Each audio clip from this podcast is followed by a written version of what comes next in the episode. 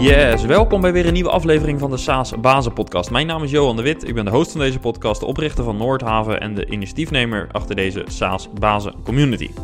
In deze podcast praat ik met SaaS-bazen over hun business. En naast de podcast is er ook een besloten community voor founders van SaaS-bedrijven of mensen met een C-level functie binnen een SaaS-bedrijf.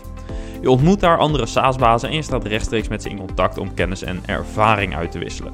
Ga naar community.saasbazen.nl. Ervaar jij het doen van salarisadministratie als gedoe?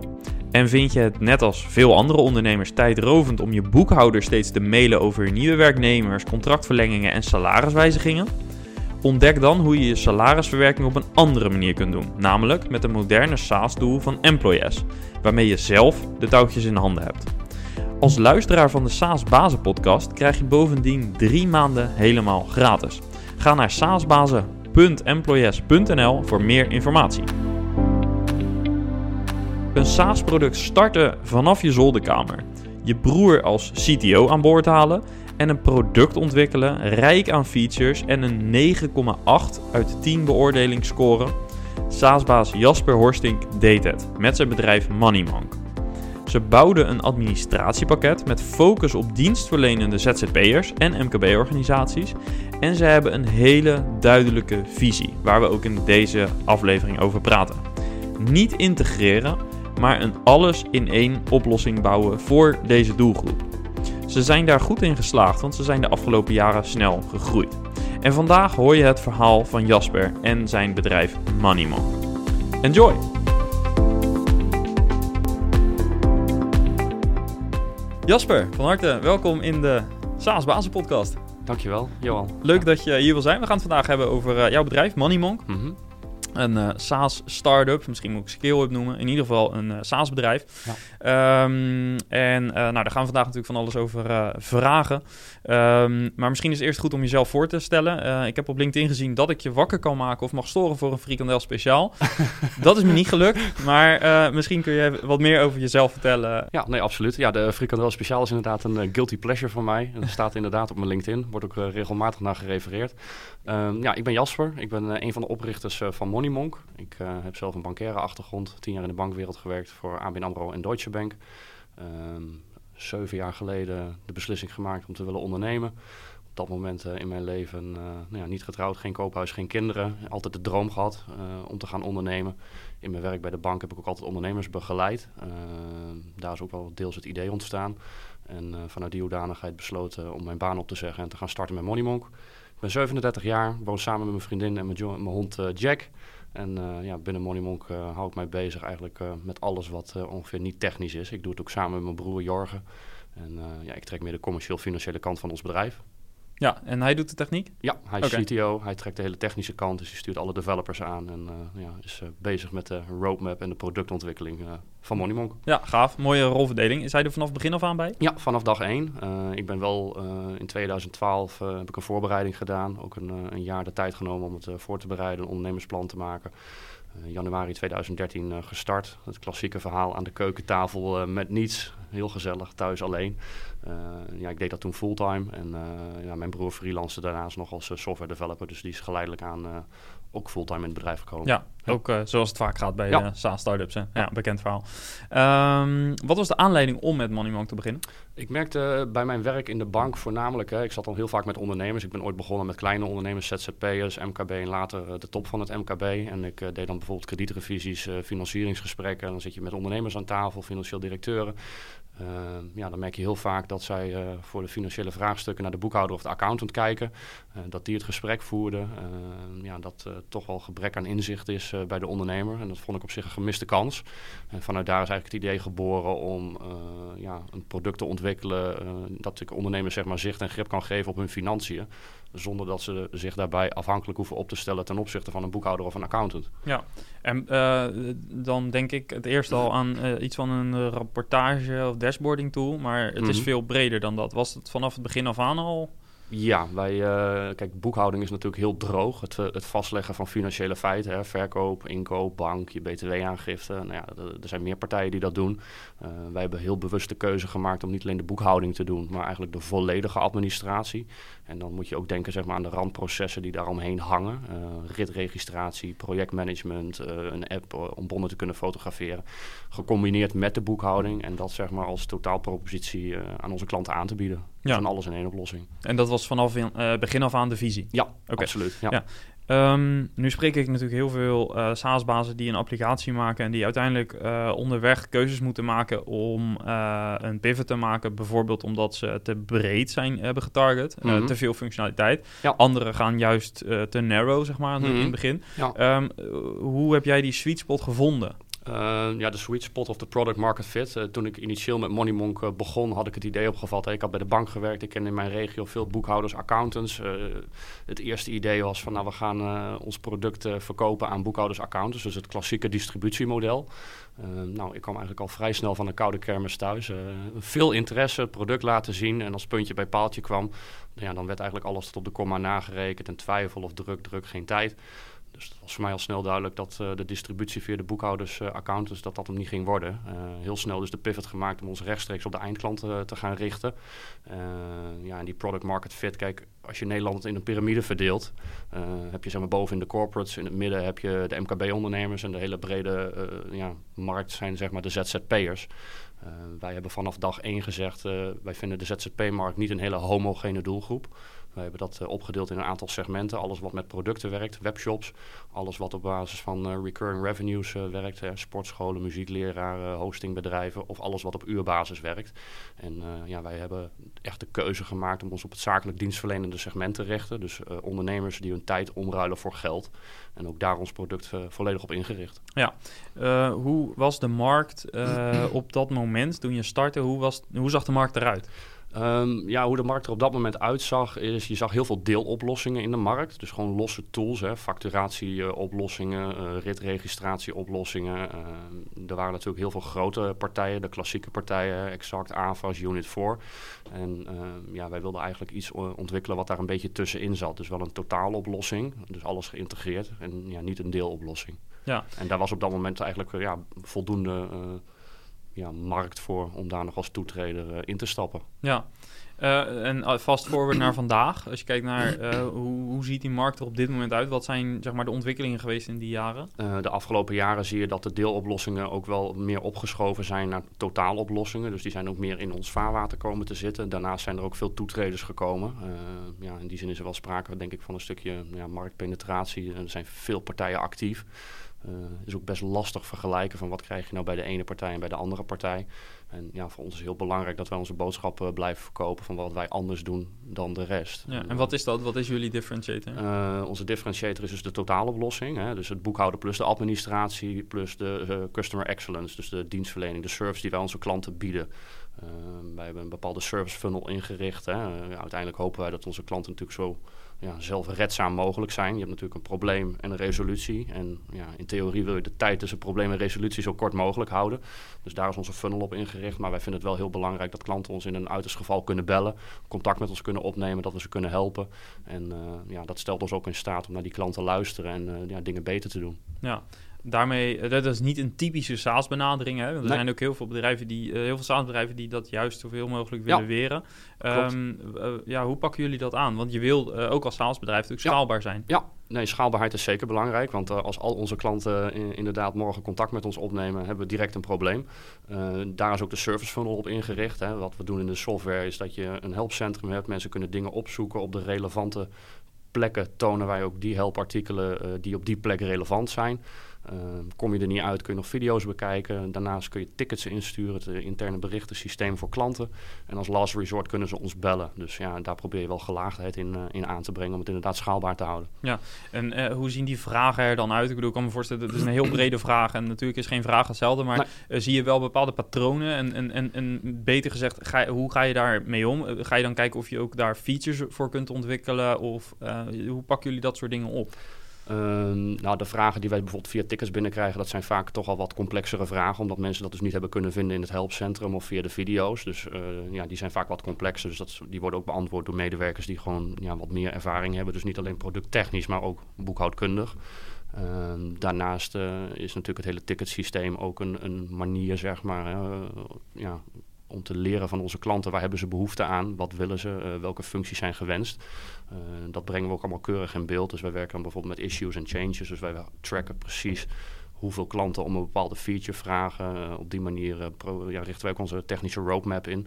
En bepalen wij waaraan wij werken als bedrijf en welke functies we ontwikkelen voor ja. onze klanten. Ja, helder jullie kiezen er dus eigenlijk voor om, de, om rechtstreeks de gebruiker, de eindgebruiker, te targeten. Ja. Uh, komt het nu ook voor dat zo'n eindgebruiker naar zijn accountant gaat, naar zijn boekhouder gaat en zegt van ik wil nu dit systeem gebruiken en uh, dat zo'n boekhouder na drie, vier keer de naam Moneymonk gehoord mm heeft, dat ze wel openstaan voor een voor resellen? Of, of hebben jullie daar dat kanaal helemaal afgesloten? Nee, totaal niet. Uh, wij proberen juist op dit kanaal nu wat uh, meer in te zetten.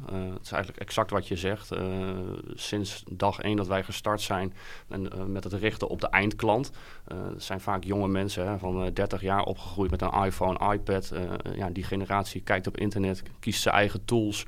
En uh, klopt later pas aan uh, van, oh ja, misschien is het ook handig om een boekhouder of een accountant erbij te zoeken. Dus ja, je ziet wel dat dat echt omgedraaid is. Ja.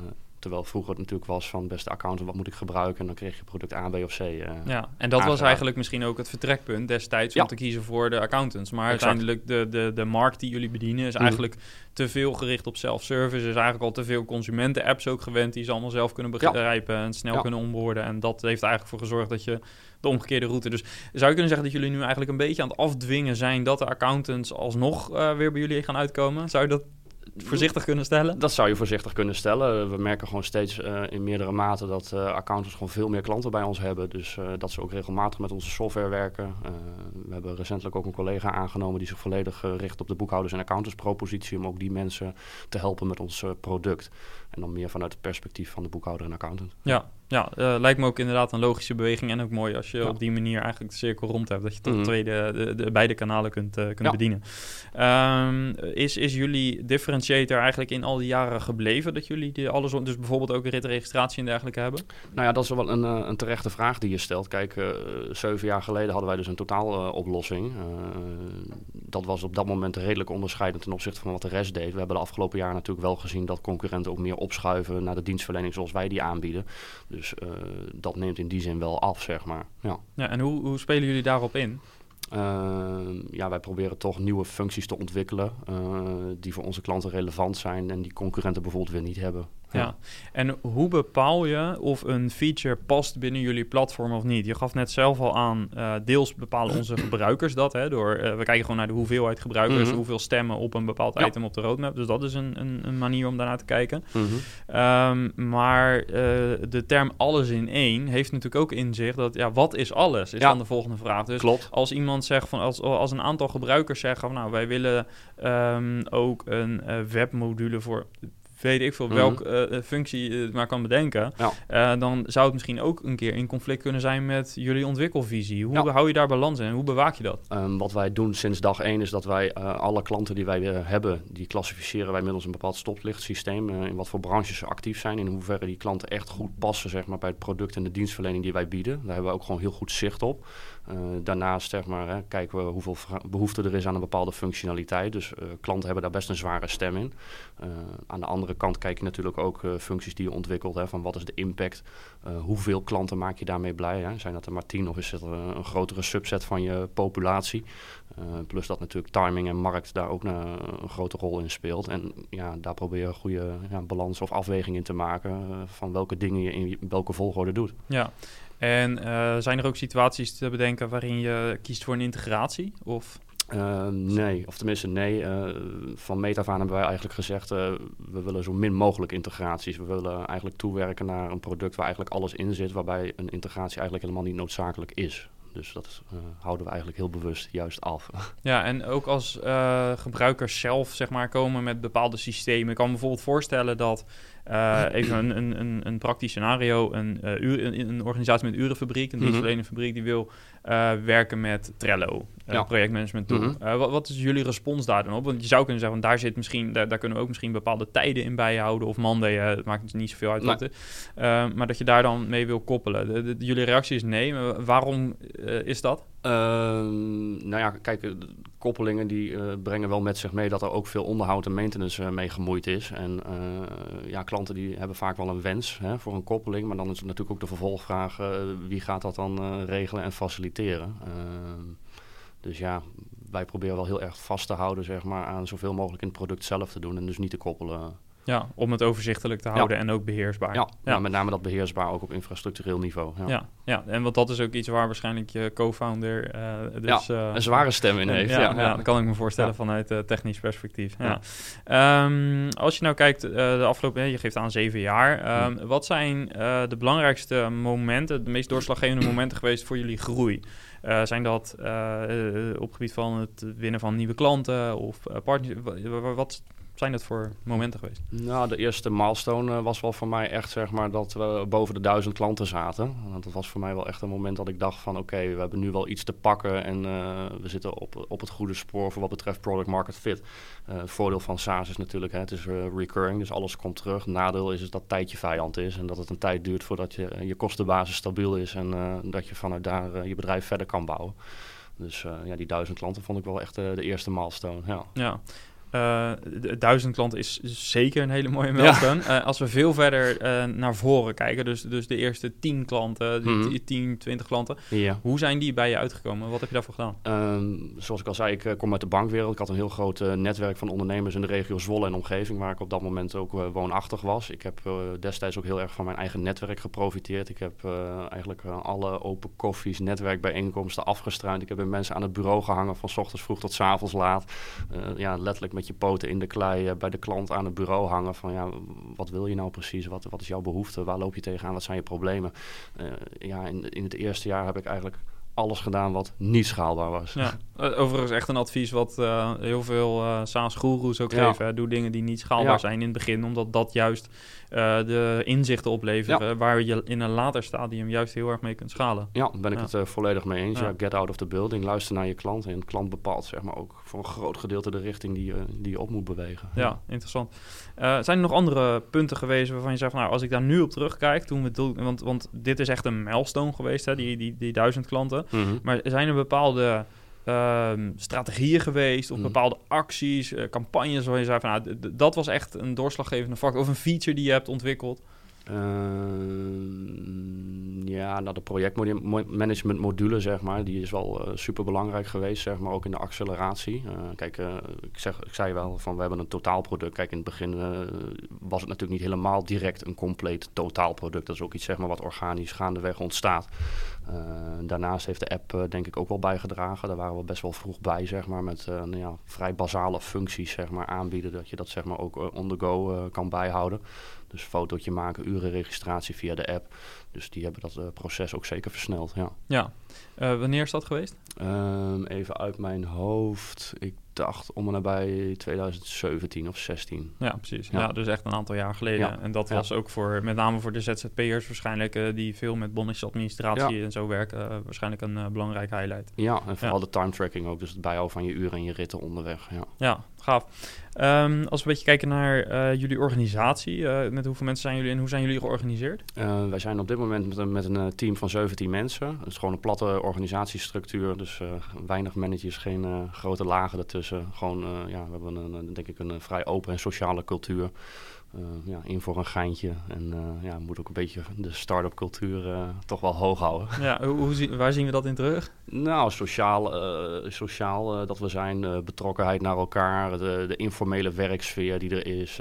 ja, gewoon leuke dingen doen, teamuitjes, vrijdagmiddagborrels. ja, ook de aankleding van het kantoor, de manier waarop wij onze klanten te woord staan. gewoon ja, low profile, dus niet met u en met ruitjesbloesjes, zeg maar. Nee. Op de stoffige ouderwetse boekhoudmethode. Ja, ook zie je dat die wereld volgens mij wel verandert. Hè? Dat, ja. uh, ik heb best wel veel meegelopen, uh, ook in de accountancy, uh, mm -hmm. vanuit de SaaS-perspectief dan, bij verschillende startups, die mm -hmm. ook werken voor accountants en boekhouders. En je ziet wel dat die markt uh, inmiddels ook wel uh, ja, uh, is veranderd. Ja. dat is natuurlijk zo, zo ook het, het, profiel wat je schetst, is er ongetwijfeld ook nog. Mhm. Maar je ziet ook wel dat ook aan die kant er wel geïnnoveerd wordt en die mentaliteit ook wel wat meer gewaardeerd wordt. Ja, nou ja, of dat echt gewaardeerd is, weet ik niet. Maar ik denk dat dat ook een kwestie is van moeten, zeg maar. Dat ze mee moeten bewegen. die markt is natuurlijk al jarenlang of misschien decennia lang op een bepaalde manier ingericht. Uh, ja, technologie heeft natuurlijk, uh, is een enorme katalysator geweest van uh, de manier waarop ondernemers met hun financiën omgaan. En de software die daar ja, voor beschikbaar is. Ja, dan moet je wel meebewegen. Ja, nou ja, je ziet natuurlijk ook, je ziet altijd wel wat verschillende stromingen ontstaan. Hè? Want er zijn dan ook bedrijven die ook de nieuwe technologie wat meer als bedreiging zien. Hè? Van, Mhm. oh, pakt een money monk niet een deel van mijn business af? Hè? Ja. Dat, dat kan een gevaar zijn. Mhm. maar juist heel veel andere accountants, en dat zie ik toch ook wel steeds meer, die omarmen het juist meer. Dat ze zeggen, van, ja, maar we willen eigenlijk altijd al veel meer advies geven. Ja. Uh, we willen niet meer met het, uh, met het inboeken van factuurtjes en zo bezig zijn. En dit is een beetje de, de, de stroming daarin. Dit Mhm. is natuurlijk al een aantal jaren Ja. gaande. Uh, ja, dus dat is herkenbaar uit, uit Mhm. die markt. Ehm, wat, hoe hebben jullie uiteindelijk de prijsing bepaald? Um, ja, die hebben vanaf dag één uh, bepaald, zeg maar, ook aan de hand van, hè, van welke doelgroep willen wij aanboren. Dat is deel 1. Uh, deel 2 is, is dat uh, het serviceaspect, waar ik eigenlijk net al op doelde, dat we dat ook een hele belangrijke pijler van onze dienstverlening vinden. En ja, we hebben bewust gekozen, zeg maar, om ja, niet aan de goedkope kant te zitten. En wat meer op het hogere segment te richten en ook daar het prijsniveau op af te stemmen. Ja, ja zodat je ook ruimte creëert om daadwerkelijk wat customer succesachtige ja. initiatieven te nemen. Ja, absoluut. Ja, en dat uh, waarderen onze klanten ook. Ja, ik wil niet een heel verkooppraatje houden, maar als je kijkt zeg maar, naar de reviews die wij verzamelen en wat klanten daarover zeggen, dan ja, zijn ze ook gewoon blij met de ondersteuning die wij bieden. En nou ja, dat zegt natuurlijk elk bedrijf, maar ik denk dat dat ja, voor ons wel redelijk uniek is hoe we dat doen en hoe we daarin staan. Ja, ja en het kan ook een veel eisende doelgroep zijn.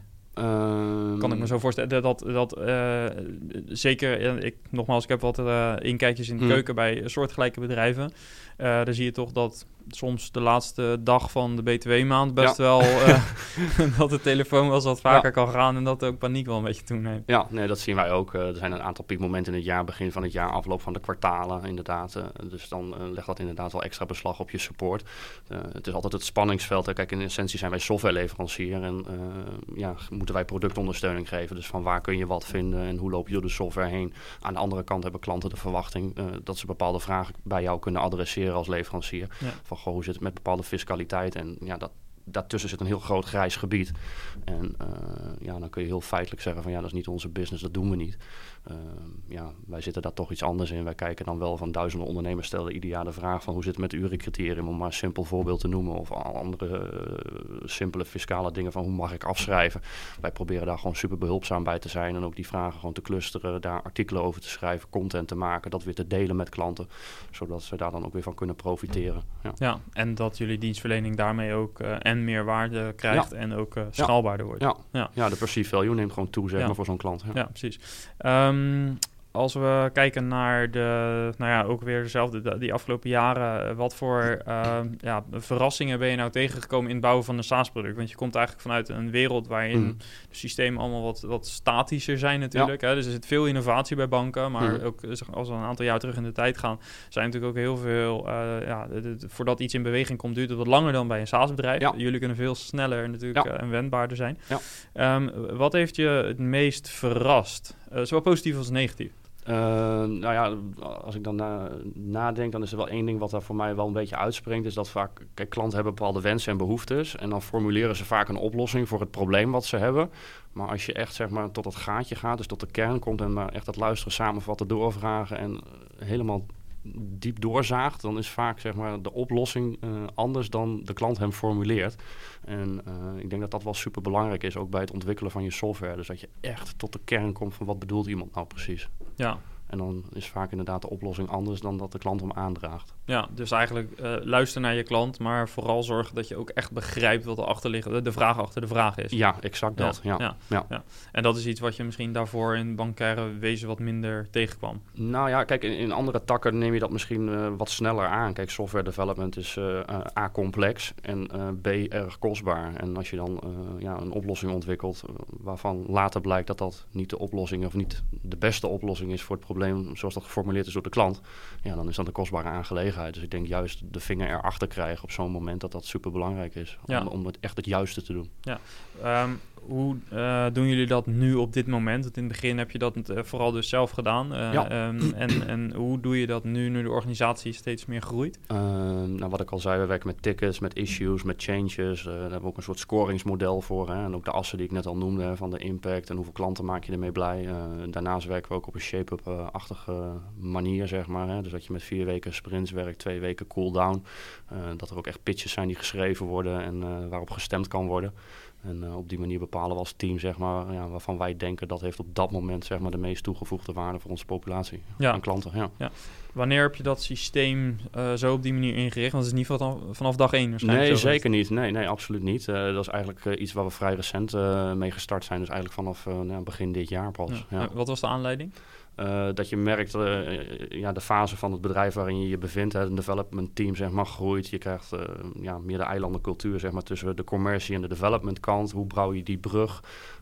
ja, hoe weet je van elkaar waar je mee bezig bent? Hè? Dat als er functionaliteit komt, zeg maar, dat aan de andere kant ook al de helpartikelen en de video's klaarstaan. Dus het is heel erg op proces en het inrichten van proces. En dat, ja, dat zijn zeg maar, de groeipijntjes zeg maar, van, van, scale of van start-up naar scale-up. Ja. Ja, ja. Um, ben je daar zelf in charge? Of is zijn dat al dingen die uh, steeds meer aan je team uitbesteedt? Het zijn veel meer dingen die ik aan mijn team uitbesteed. Ik ben in die zin uh, qua operatie daarin uh, in mindere mate betrokken. Ja. Ja. ja. Hoe ziet jouw eigen rol er voornamelijk uit? Wat zijn je belangrijkste bezigheden? Ehm, ja, ook dat is zeg maar een, een, verandering. Hè. Kijk, in het begin ben je heel operationeel bezig en dan ben je heel pragmatisch. En je merkt gewoon dat je rol als ja, eindbaas of CEO, ja, welk label je er ook op wil plakken, SaaS-baas, ja, dat die anders wordt. ja, je, je bent veel meer aan het managen, aan het leiding geven, ja, je collega's in staat stellen zeg maar, om hun werk goed te doen. Uh, ja, dat is ook een stukje persoonlijke ontwikkeling, begeleiden van personeel, maar ook ja, veel meer sturen op KPI's die je met elkaar afspreekt. Van wat zijn dan de drivers die voor ons belangrijk zijn om onze groeidoelstellingen te halen. Ja. ja. ze gebruiken vaak het cliché minder uh, in je bedrijf, meer aan je bedrijf. Ja. Dat is uiteindelijk wel... Uh... Ja, maar ik denk dat dat ook wel de crux is, zeg maar. Om, uh, kijk, van 0 naar 1 miljoen groeien kunnen denk ik best veel mensen. Maar van 1 naar 10 miljoen, ja, da daar ga je denk ik wel echt de pijn merken. En dat is echt wel een hele andere tak van sport, zeg maar. Ja. ja. Hoe bereid je jezelf voor op het nemen van de grotere beslissingen? Ehm, nou ja, wat ik persoonlijk altijd heel belangrijk vind, is uh, ja, een stukje zelfreflectie. En vooral ja, niet denken dat je zelf de wijsheid in pacht hebt. Dus zeg maar zo goed mogelijk geïnformeerd zijn. om op basis daarvan ja, een goed gefundeerde beslissing te kunnen maken. En ja, dat doe je door de juiste mensen om je heen te verzamelen. Eh, die je daarbij helpen. Ja. ja. En wat zijn die juiste mensen? Moet ik dan denken aan uh, de mensen echt in je team? Of heb je bijvoorbeeld ook een mentor die meekijkt? Of andere ondernemers waar je regelmatig mee spart? Uh, ja, inderdaad. Andere ondernemers waar je mee spart. Dus andere SaaS-bazen, om het zo maar te noemen. Ja, ja mijn broer, waar, we, waar ik het bedrijf natuurlijk samen mee leid sinds dag één.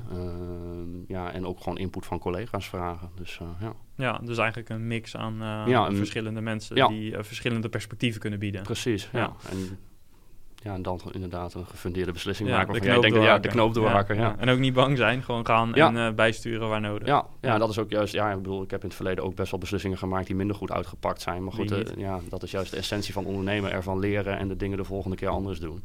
Dus uh, ja. ja. Ja, ik denk dat iedere SaaS-baas dat ook wel herkent. Ja. uh, er zullen er weinig zijn die denken van nou, bij mij is alles nee, nee, nee. Goed, uh, goed, uitgepakt. Ja. Um, zijn er ook nog bepaalde bronnen die je gebruikt? je schrijft zelf, mm -hmm. op ZZP Barometer heb ik ja. gezien.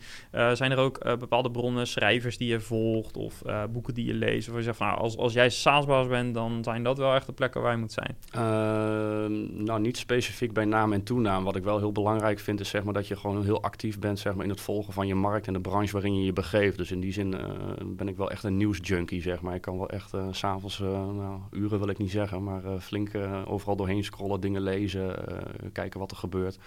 in het werkveld waarin wij actief zijn. En dat beperkt zich dan natuurlijk niet alleen tot boekhouden, maar eigenlijk alles in de financiële markt. En ook wat doen andere start-ups.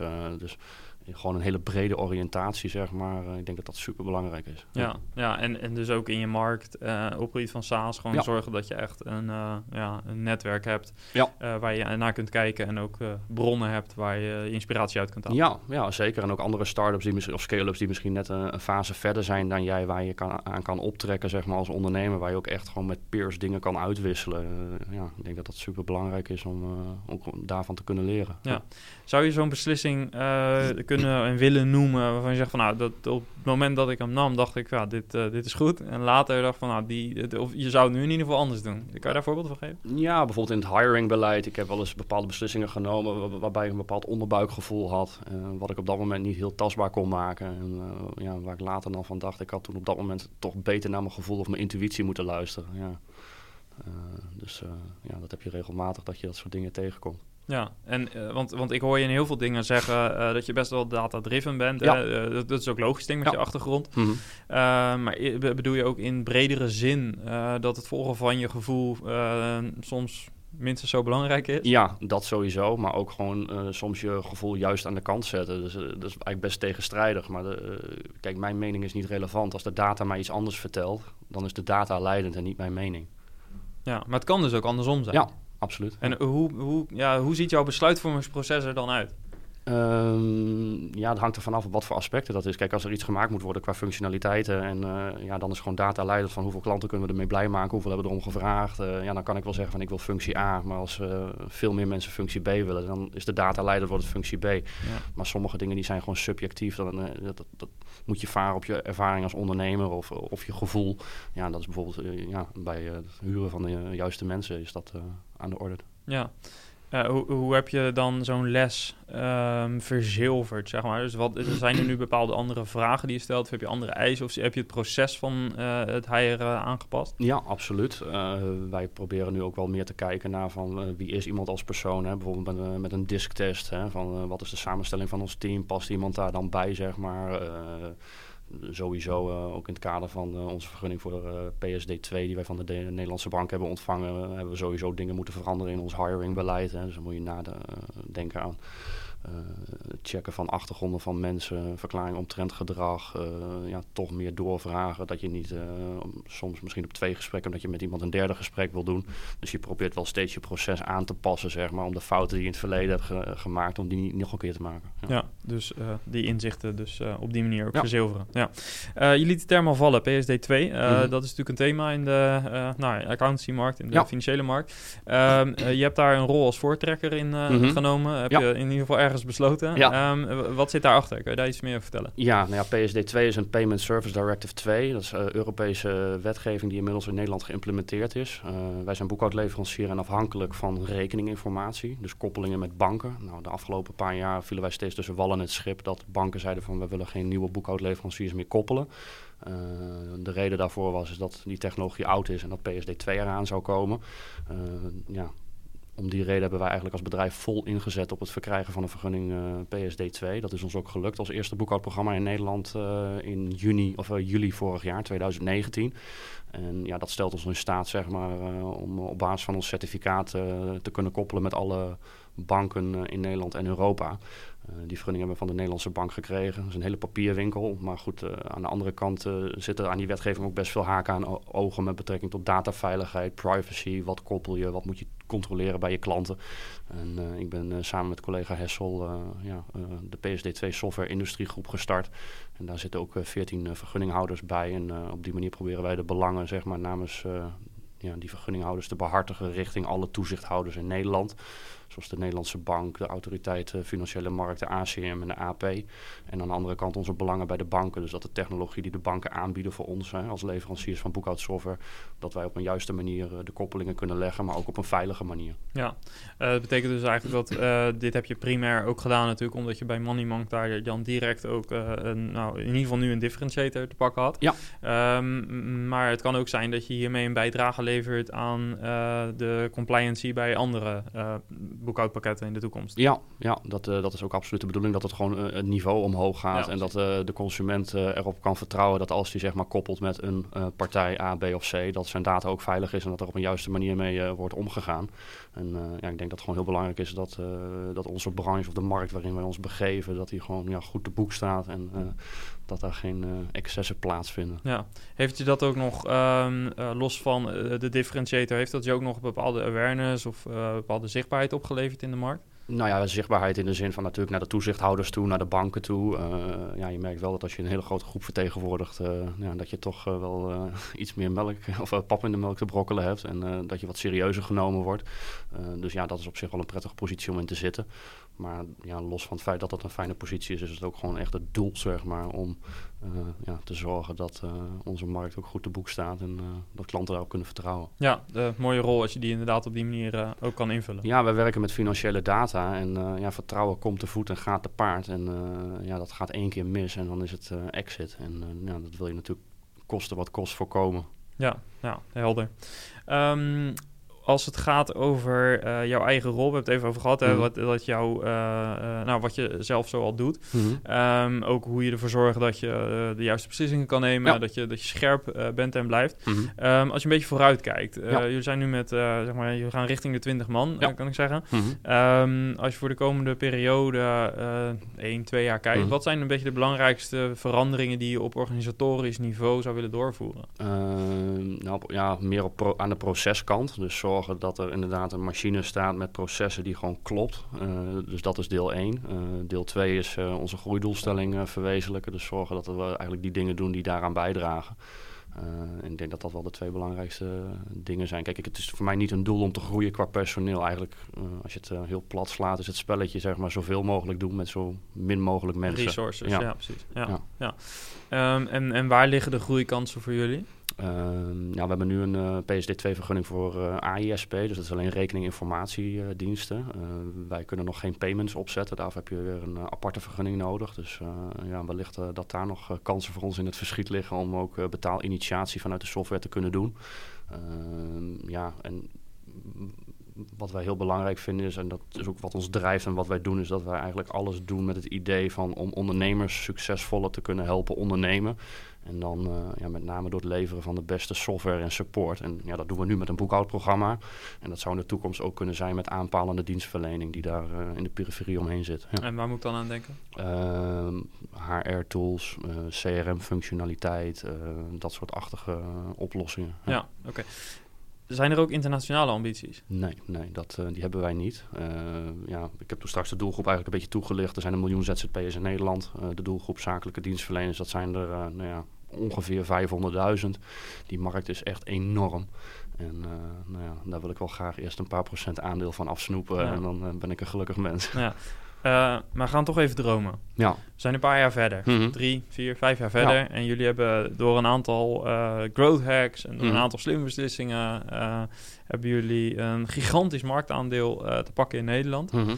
En nou ja, er zit nog wat groeimogelijkheden mhm. in, maar beperkt. Ja.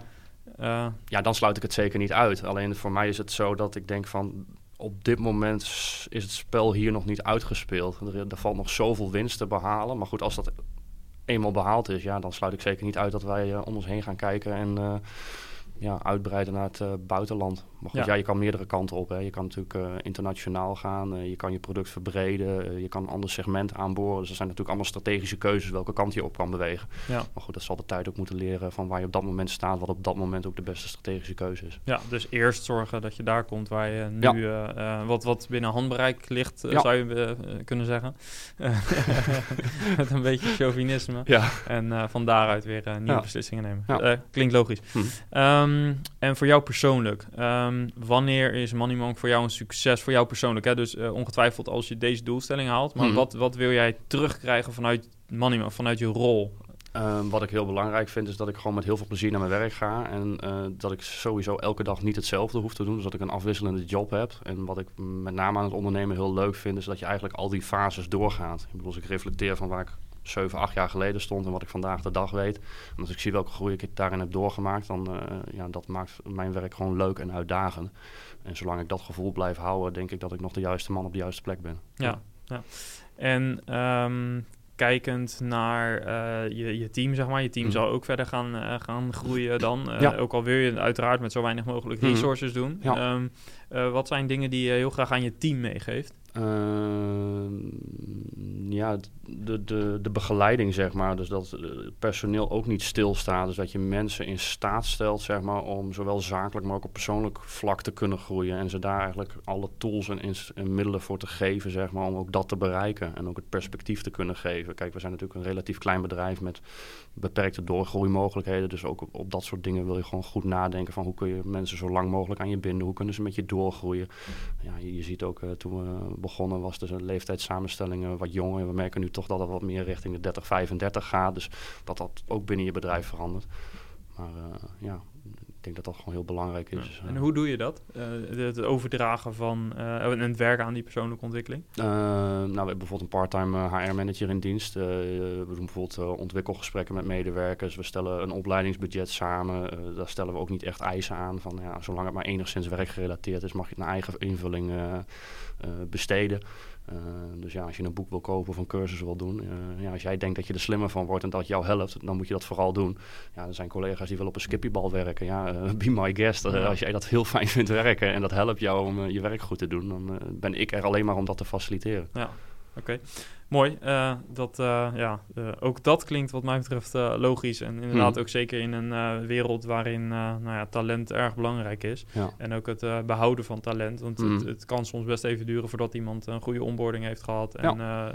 op de hoogte is van hmm. hoe de applicatie werkt. Nou, dat is ook wel iets wat ik heb moeten leren. Kijk, ik kom natuurlijk uit een bankcultuur. En daar zijn alle paden zijn daar bekend, weet je wel. En ja, dat is best wel oud denken. En ja, ik, heb voor mezelf daar ook wel een verandering in moeten maken qua, qua mindset van ja, nieuwe manier van werken. Hoe, willen die mensen werken? Wat, wat is voor hun belangrijk? Thuiswerken, uh, flexibel werken. Uh, ja, dat, dat, stond wel haaks op wat ik gewend was. Dus dat uh, heeft voor mij wel even geduurd voordat het kwartje viel. ja, um, heeft corona nog iets veranderd voor jullie in uh, de werkwijze? Uh, nou, tijdelijk. We, op een gegeven moment hebben we inderdaad onze kantoor gesloten en uh, collega's naar huis gestuurd. we hebben een tijdje vanuit huis gewerkt.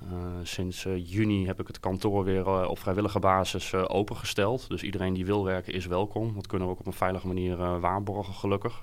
we zijn vorig jaar recentelijk verhuisd. Dus we hadden ook vierkante meters genoeg om iedereen op een veilige manier te huisvesten. Uh, als je kijkt naar corona qua impact op de business, dan uh, ja, is dat weliswaar beperkt. Uh, als je kijkt naar bijvoorbeeld cijfers zoals churn, ja, die zijn gewoon stabiel, dus daar zie ik niet echt afwijkingen. Ehm, ja, het is verder niet echt een geheim, maar aan de andere kant zie je natuurlijk wel dat de instroom qua proefabonnementen en netto aanwas van nieuwe klanten, dat die wel afneemt. En dat we ook een hele duidelijke correlatie zien, zeg maar, tussen het moment van corona en hoe we dat terugzien in onze cijfers. Ja. Maar goed, we groeien nog steeds. En dus uh, ja, daar mogen we heel blij mee zijn in ja, deze tijd, denk ik. Ja. ja. zeker. Er zijn genoeg ondernemers die daar denk ik heel jaloers op zijn. Ja, absoluut. Ja. Uh, wat zou je uh, ja, skippen aan je werk als je twee uurtjes minder op een dag zou hebben? Ehm, pom, pom, pom, pom. Ja, ik lees wel veel mijn mail, zeg maar. ik zou dat minder moeten doen. Ja, ja dat is toch wel een uh, energy sucker, zeg maar. Ja, ja. ja en de, die twee uur, daar zit je volgens mij snel aan. Ja, ja, ja. ja. Dus, uh, zijn er nog andere uh, zaken op het gebied van productiviteit waar je nou ja, in, de, in al die jaren in gegroeid bent? bepaalde productivity hacks of gewoontes, processen voor jezelf? Uh, ja, wat meer gaan plannen qua blokken en ook uh, veel planmatiger gaan werken, zeg maar. In het begin, als je vrij operationeel bent, dan ben je heel ad hoc met van alles en nog wat bezig. En gewoon vooral structuur aanbrengen en planmatig werken. Ik denk dat dat wel een van de dingen is uh, die het meest hebben geholpen bij het efficiënter gaan werken. Ja. ja, iets voorspelbaardere agenda. Ja, ja, ja. ja. Iets meer, uh, ik heb ook wel eens gehoord uh, van ook een uh, ja, time management specialist. Mm -hmm. die zei, ik vind eigenlijk een ontwerpfout van Microsoft dat ze in Outlook, als je Outlook opstart, dat je mm je mail opent. Mm -hmm. Je zou eigenlijk je agenda moeten openen, want je agenda is waar je intentional bent over je tijd en ja. je mail is, dat, daar ben je reactief. Klopt, ja, um, En ja, hij heeft daar een interessante visie op. -hmm. um, dat is, is, trouwens Adjust in Time, voor de mensen die luisteren. die, die heeft daar ja, in die zin uh, ook denk ik wel een punt. Dat mm -hmm. je mail vaak uh, ja, de afleiding is en zorgt dat je heel veel ja. tijd kwijt bent. En al zou je eerst je agenda opstarten en eerst doen wat in je agenda staat, mm. dan zou je alle resterende tijd aan je mail kunnen besteden. Ja, maar vaak gaat het toch andersom. Ja. Ja, het is zonde. Maar nou ja, dat is een, een leermomentje. Ehm, zijn er uh, nog bepaalde tips die je wil meegeven aan SaaS-bazen, um, ja, uh, die je uit eigen ervaring hebt opgedaan of inzichten die je wilt delen? Nou, voornamelijk de, de zelfreflectie, hand in eigen boezem steken. Ik denk dat dat gewoon super belangrijk is. Dat je ontvankelijk moet zijn zeg maar, voor heel veel verschillende meningen. En dat je dingen vanuit uh, verschillende perspectieven kunt bekijken en beredeneren. Uh, ja, vaak hebben ondernemers toch wel gouden neiging dat ze ja, zelf goed weten wat ze willen. En ik denk als je daar wat meer uh, voor open staat, uh, dat het je veel verder kan brengen. Ja, ja. en uh, dus ook daarin weer je netwerk opzoeken ja. en vragen om die perspectieven. Ja, ja. Niet, niet te snel beslissingen nemen. Dus gewoon inderdaad meerdere mensen vragen om hun mening en dan ja, alles wikken en wegen. Ja, dat, aan de andere kant zou je denken dat het besluitvormingsproces daardoor stroperig wordt. Maar ik ben niet de mening toe bedaan dat ik denk dat dat nou echt het geval is. Ik denk dat het gewoon zorgvuldigheid, dat dat heel belangrijk is. Ja. Is er tot slot uh, nog iets zeggen, uh, welk, welk, boek je het laatst gelezen hebt, waar je uh, het meest aan gehad hebt, of een, een, andere vorm van content die je hebt gezien? Het laatste boek is al een tijdje geleden, volgens mij was die van Eric Ries, Scaling Up. En, ja, verder ben ik niet echt een boekenwil, moet ik heel eerlijk bekennen. het zijn meer de, de blogs. ja, ja. dan wil ik je heel erg bedanken voor nou, het inkijkje wat je hebt gegeven in, in jouw verhaal, in jullie verhaal ja, uh, ook weer uh, denk ik veel uh, lessen en inzichten voor andere SaaS-bazen. En fijn om mm. te zien hoe, hoe, jij dat hebt gedaan. Ja. Dus dank daarvoor. Graag gedaan.